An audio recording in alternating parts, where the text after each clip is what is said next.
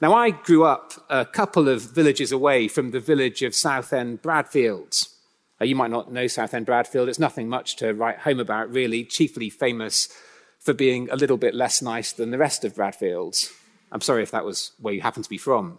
Uh, but each December, the village of Southend Bradfield is lit up by what I can only describe as a, an arms race. Um, it started, I suppose, 20 or 30 years ago now, and with a farm at the west end of the village.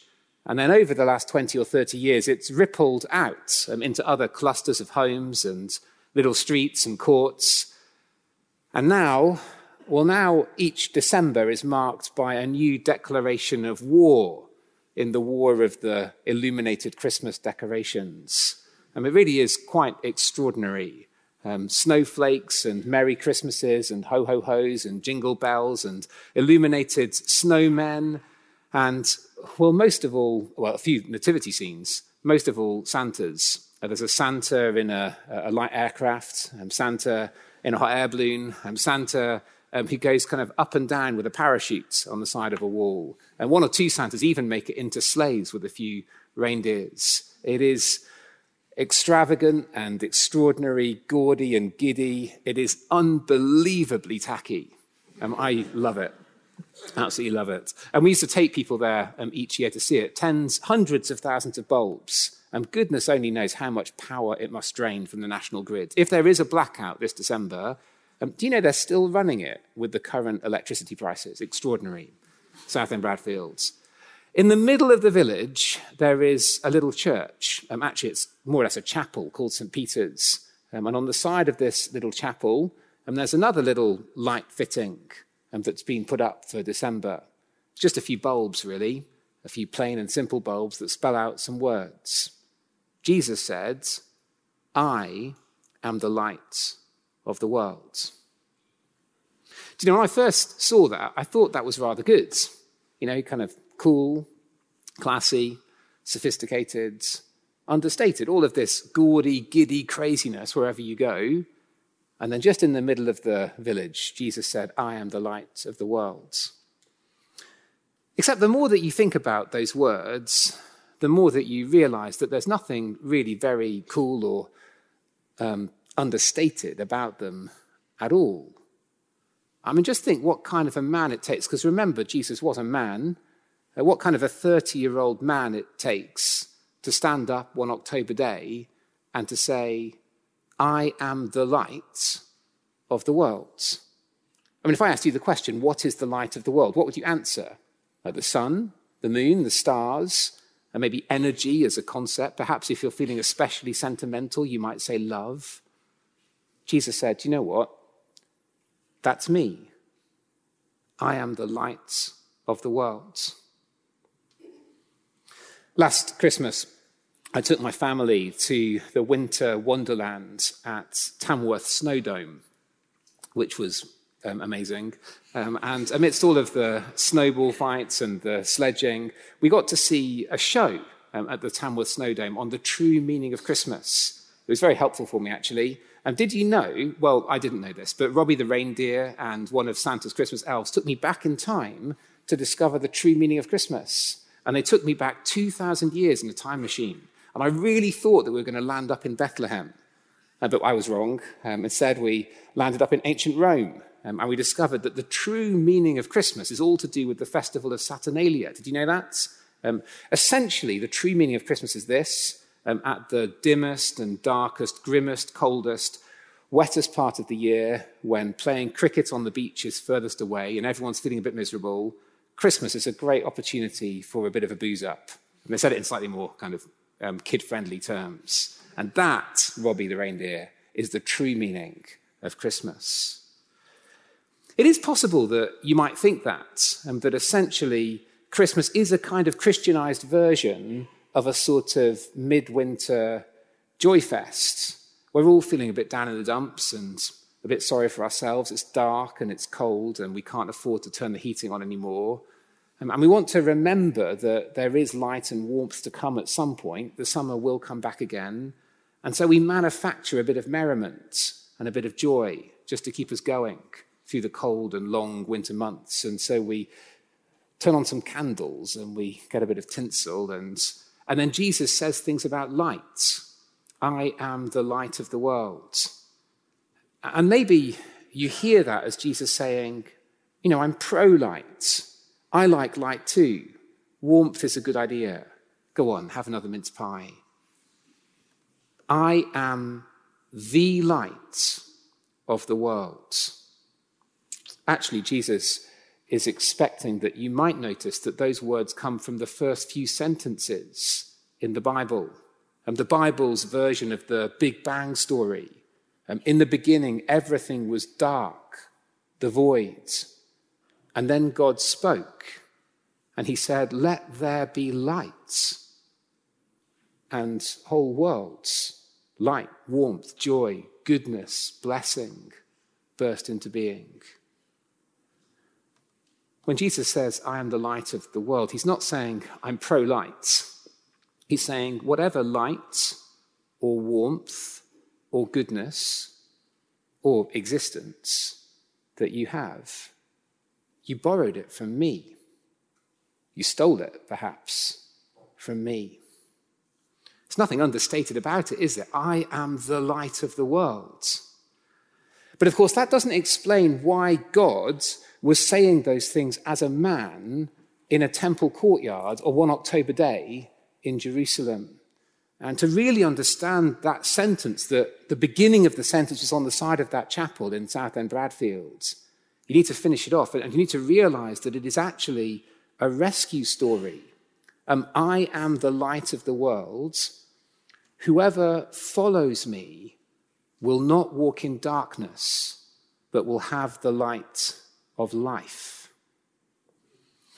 Perhaps the picture is that picture of the miners trapped underground in the dark, I guess lonely and, and afraid. And then the first rescuer breaks through with that torch on their heads, saying, Come on, follow me. Let me take you back to the day. I am the light of the world. Whoever follows me will not walk in darkness, but will have the light of life.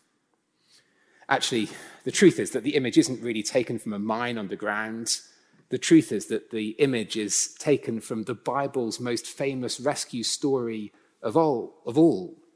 The people of Israel were trapped, locked in the land of Egypt, enslaved under a cruel and despotic, tyrannical regime. And then God broke them out and as they marched out of the house of slavery and towards freedom, as they marched through the night towards freedom, in front of them, this great, blazing, fiery pillar to take them through the night to a new home.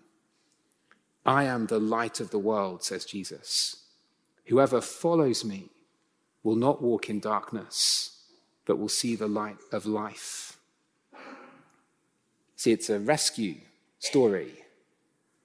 The truth is that the Creator God, the one who spoke all light and life into being, has come into his world to lead people like you and me out of darkness and into the light of life. Now, it may be that it's just here at this point that you get annoyed with Christians. And maybe you get annoyed with Christian preachers, and perhaps you're feeling annoyed with me. And there's nothing quite so irritating, is there, as an unnecessary rescue. Um, I, I, myself have had the experience of being rescued unnecessarily, in my opinion at least, and by a lifeguard on at least one occasion. Um, imagine the situation where you're at the Olympic final and you're watching one of the great Olympians, uh, Michael Phelps, powering his way up and down, up and down the pool, smashing Olympic records on his way towards gold and glory and a new world record timing. And then some kid, like some 17 year old, wearing red and yellow for a summer job, uh, jumps off the chair by the side of the pool um, with a noodle in his hand and a float next to him. Um, and grabs hold of Michael Phelps around the neck and says, It's okay, I'll take you home. Get off! So, what are you doing? Get off. There's nothing quite so irritating as an unnecessary rescue story.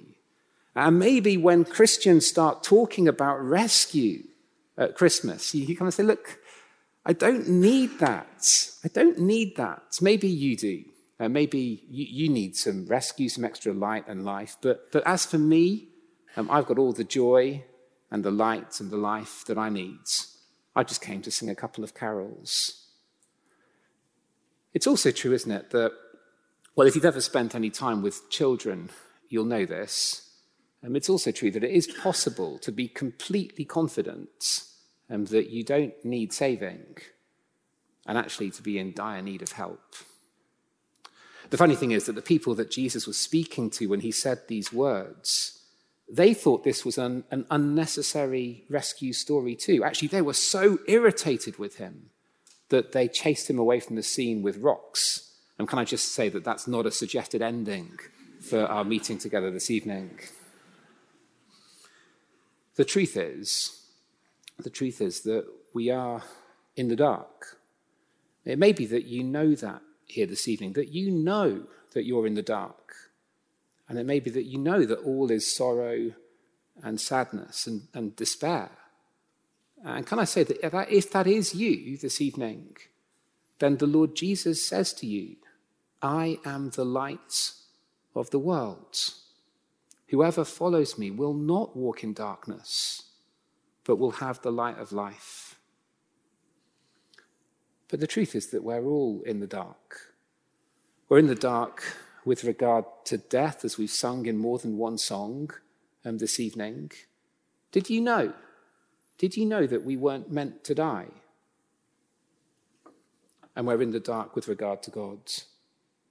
Did, did you know that you were made to know the God who spoke the world into being, the God who said, Let there be light, and there was. The fact that we can look at his words on the side of a chapel and then look at a parachuting Santa Claus and think that they're more or less on a par, that is darkness. That is darkness. But Jesus came so that we could have light. I am the light of the world. Whoever follows me will not walk in darkness, but will have the light of life. My favorite word in the verse is that word, whoever. Whoever. That word didn't make it onto the side of the chapel, actually. It's a shame. It's the word that I'd love to give to each one of you if I could give you one Christmas present. And that word, whoever, whoever follows me, will not walk in darkness, but will have the light of life. And so maybe you came this evening because you're genuinely interested in Jesus and the light and the life that he gives. And, and well, that whoever is for you.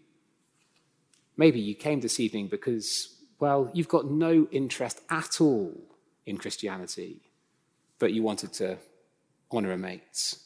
That whoever is for you. Maybe you could never imagine yourself ever, under any circumstances, being a Christian and that whoever is for you. Maybe, maybe you've walked away from Jesus and you could never imagine that he would want you back. And that whoever is for you. It is as wide as the world that he first spoke into being. I am the light of the world. Whoever follows me, whoever follows me, will not walk in darkness but will have the light of life. It is not, it's not even a little bit understated, is it? The words that were on the side of that chapel in Southend Bradfield, they're every bit as bold and as brash, you might even say gaudy and giddy, as any of the lights, all the lights put together in the rest of that village. There is nothing cool or sophisticated or understated about it at all. But it is wonderfully good. The Creator God, who spoke all life, all light, all joy, all blessing, all goodness into the world, he has come, and he has come so that whoever follows him, whoever follows him, will not walk in darkness, but will have the light of life. And you know what? That could be you And that could be you this evening. I am the light of the world.